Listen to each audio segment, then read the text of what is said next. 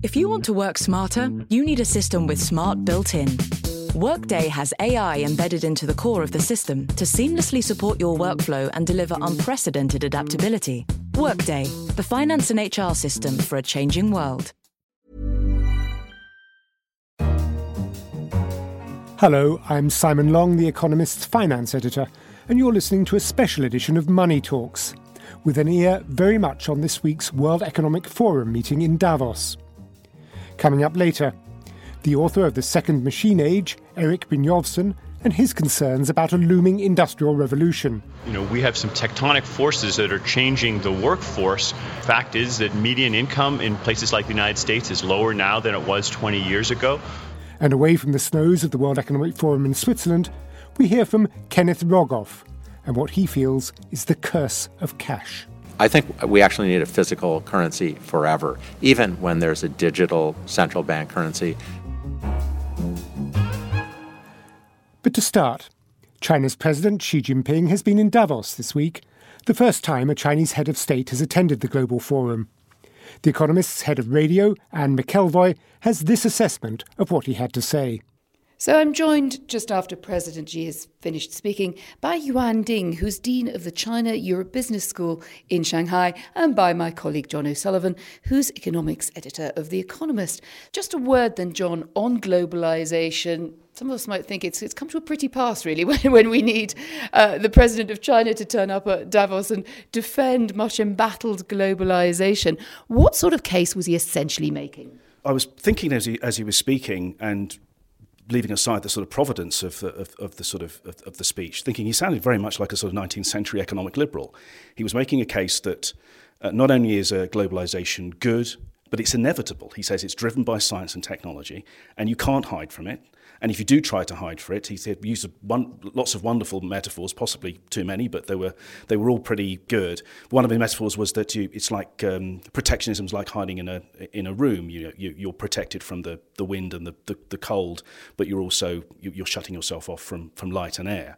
So there was lots of, of all that sort of stuff, which is not just that you can't you, you shouldn't hide from it, but actually inevitably that you can't hide from it. And it's very much a kind of 19th century liberal progressive sort of view of sort of economic development alongside technology. A 19th century progressive economic view. Yuan, this sounds like he's been reading The Economist, but what do you think his purpose is in this speech? We can still feel that uh, in many places there are some hints and send, send some warnings to U.S. I think that the real issue here is, uh, for me, is not a very, uh, how to say, proactive uh, approach, but it's more defensive approach because he, he sees that the globalization is in danger and it's very important for China, in, especially in this critical moment, to maintain uh, the growth path of China.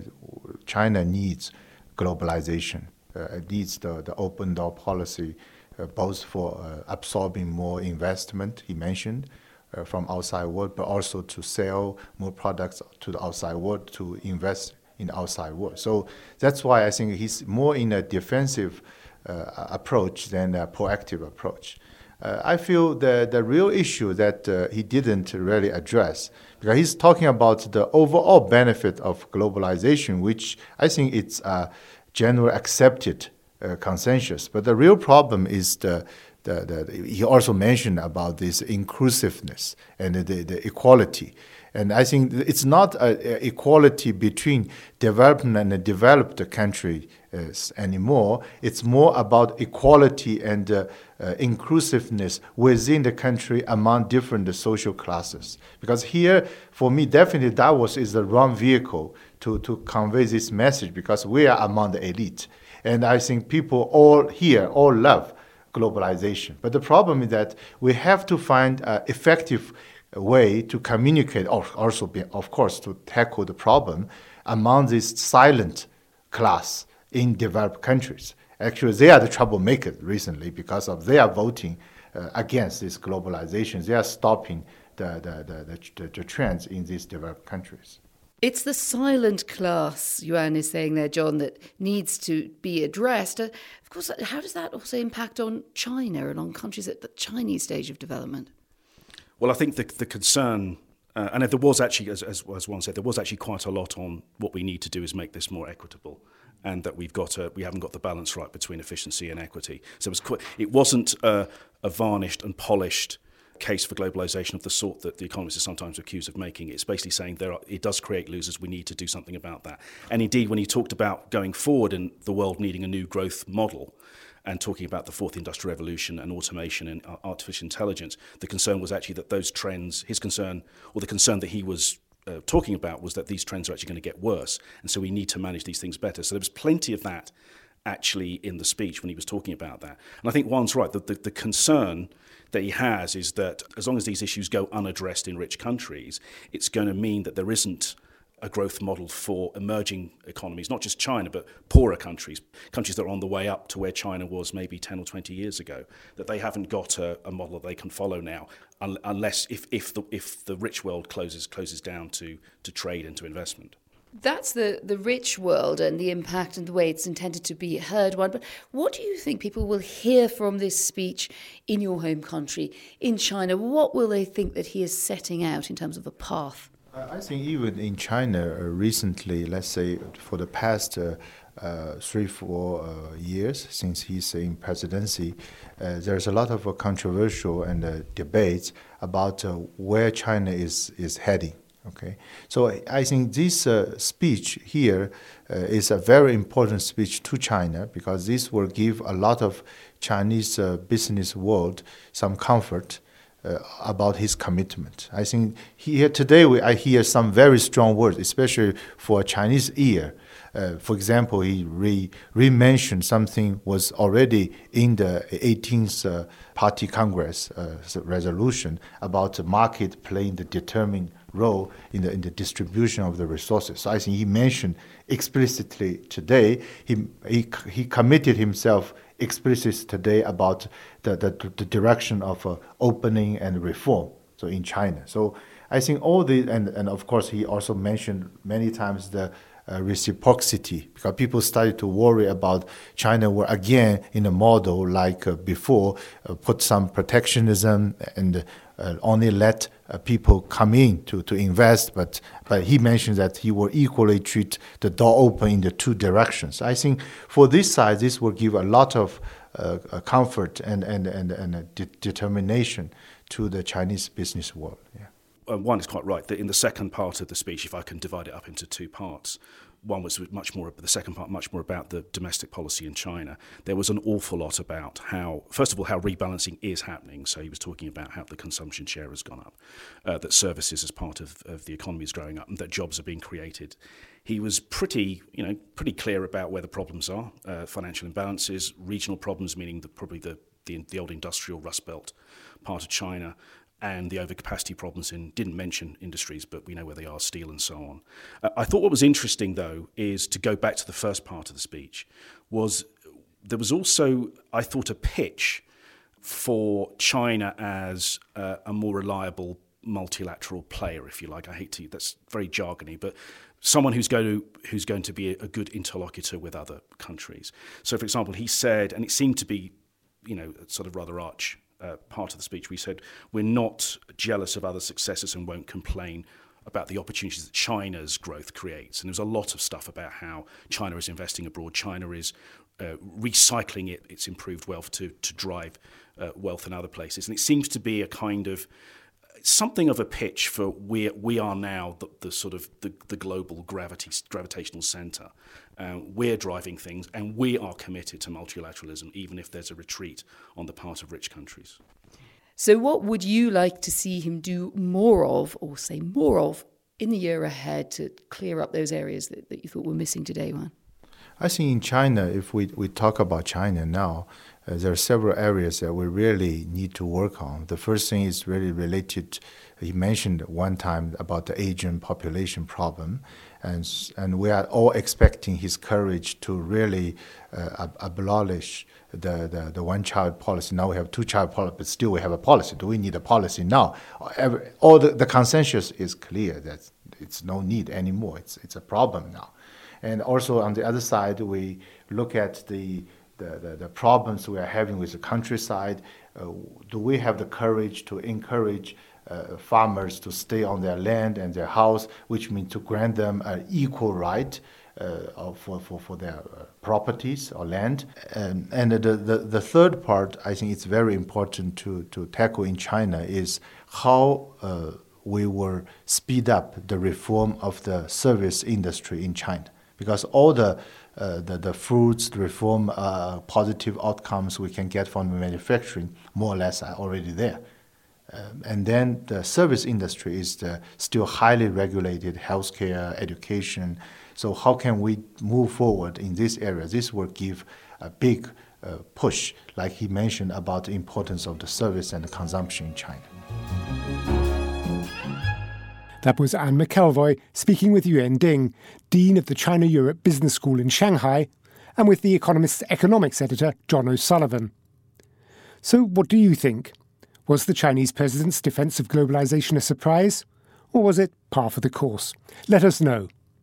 You can contact us on Twitter at Economist Radio, or you can always send an email to radio at economist.com. Now, Davos, by its very nature as a leading economic forum, attracts some of the most influential thinkers in the world today.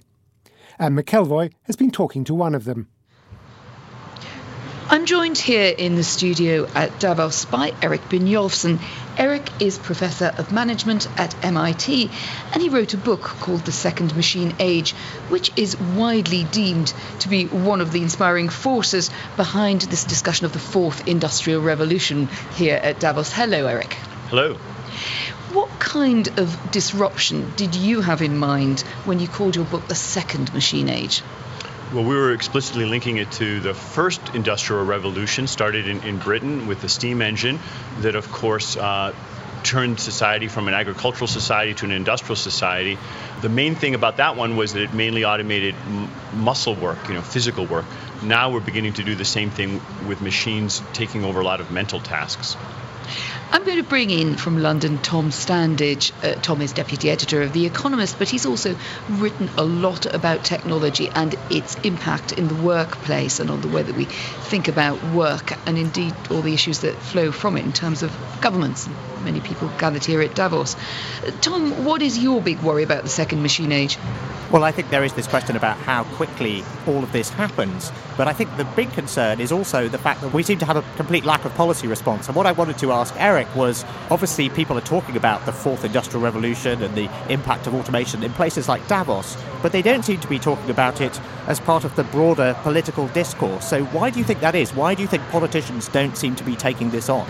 I couldn't agree more, and I'm very concerned about that. That you know we have some tectonic forces that are changing the workforce, and people are upset. Uh, the, the fact is that median income in places like the United States is lower now than it was 20 years ago.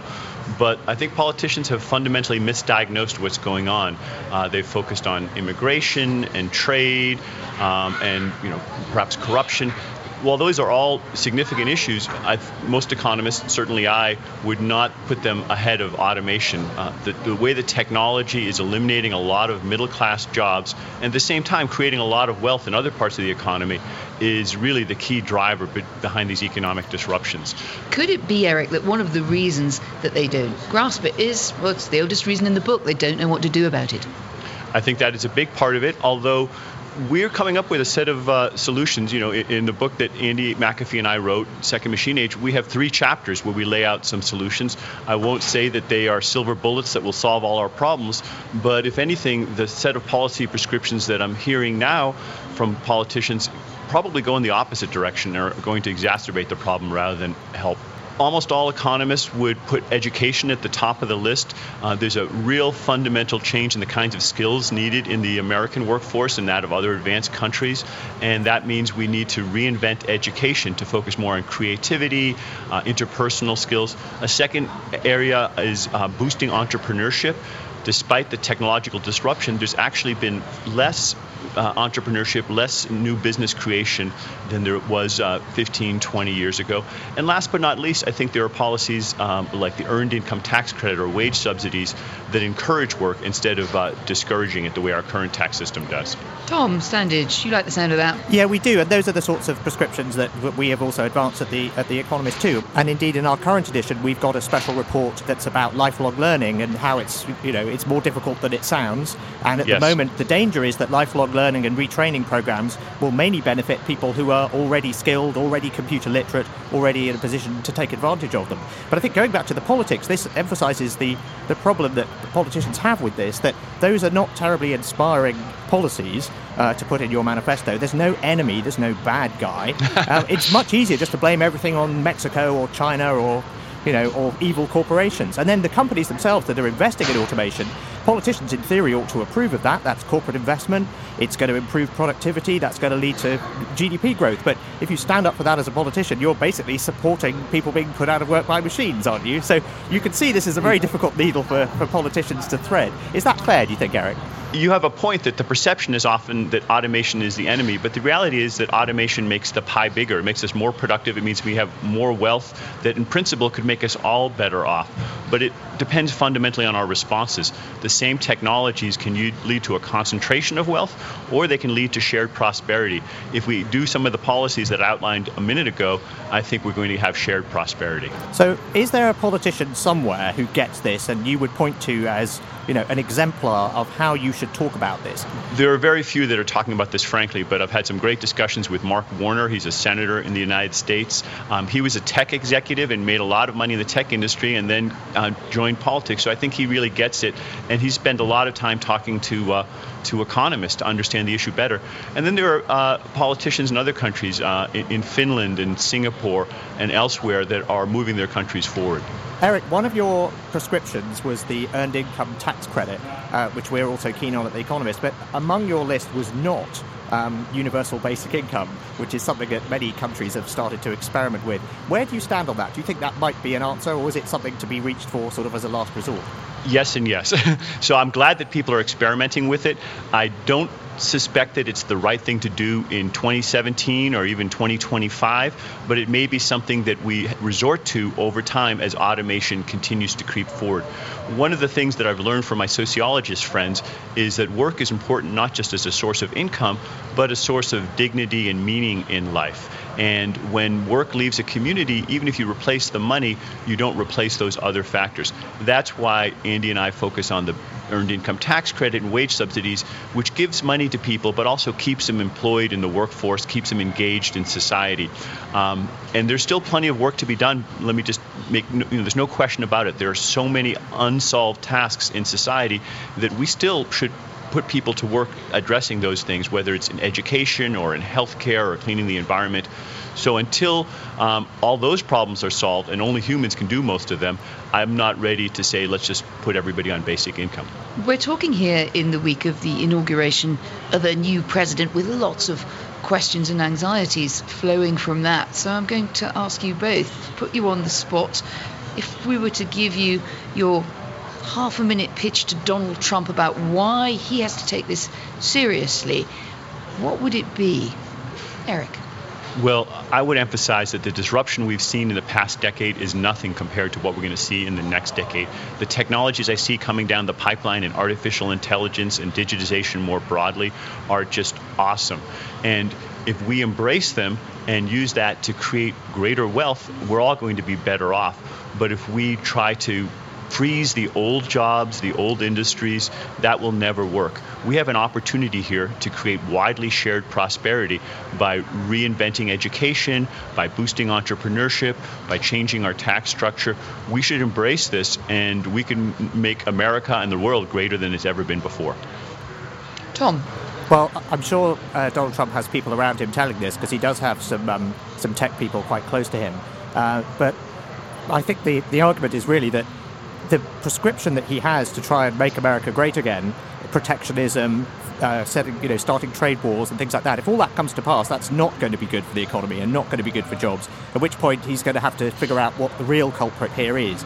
And uh, if, in fact, automation and technology are a bigger factor than trade and globalization and offshoring in reducing the opportunities that seem to be what has motivated an enormous part of Donald Trump's base to vote for him, then he's going to actually have to deal with the real problem.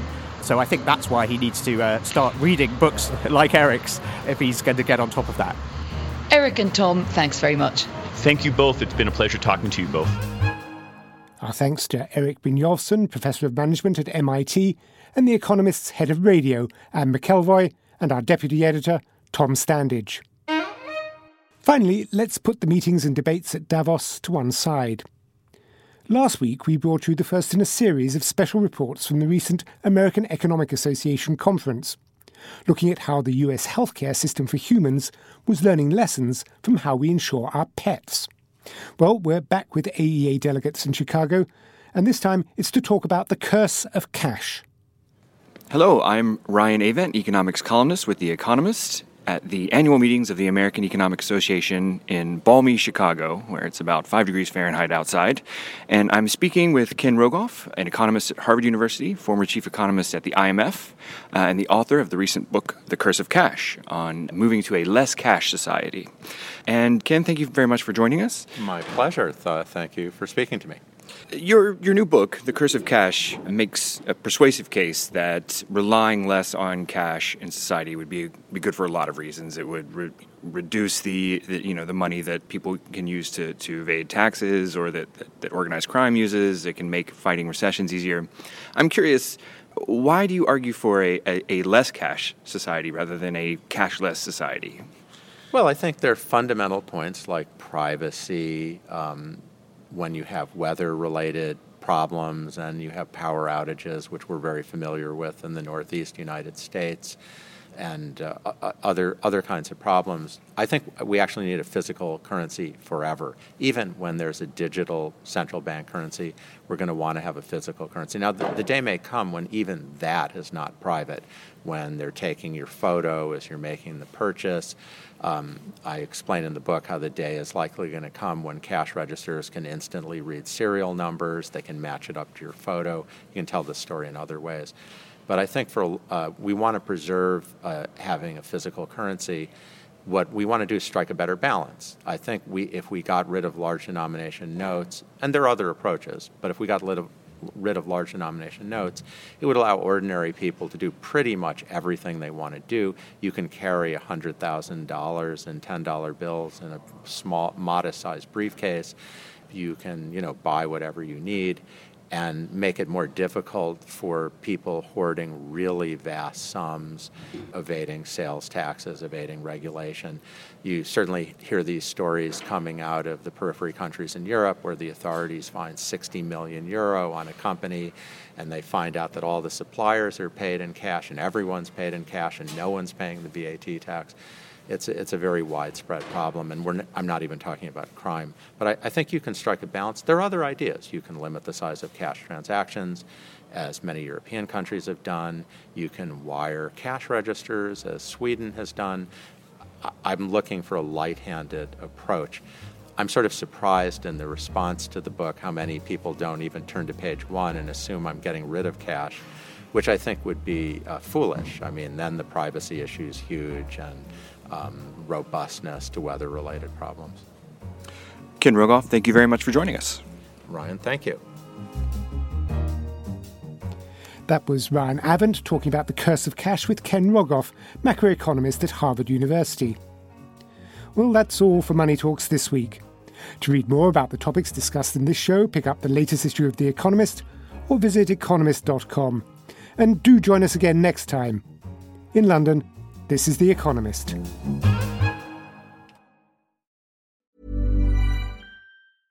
If you want to work smarter, you need a system with smart built in. Workday has AI embedded into the core of the system to seamlessly support your workflow and deliver unprecedented adaptability. Workday, the finance and HR system for a changing world.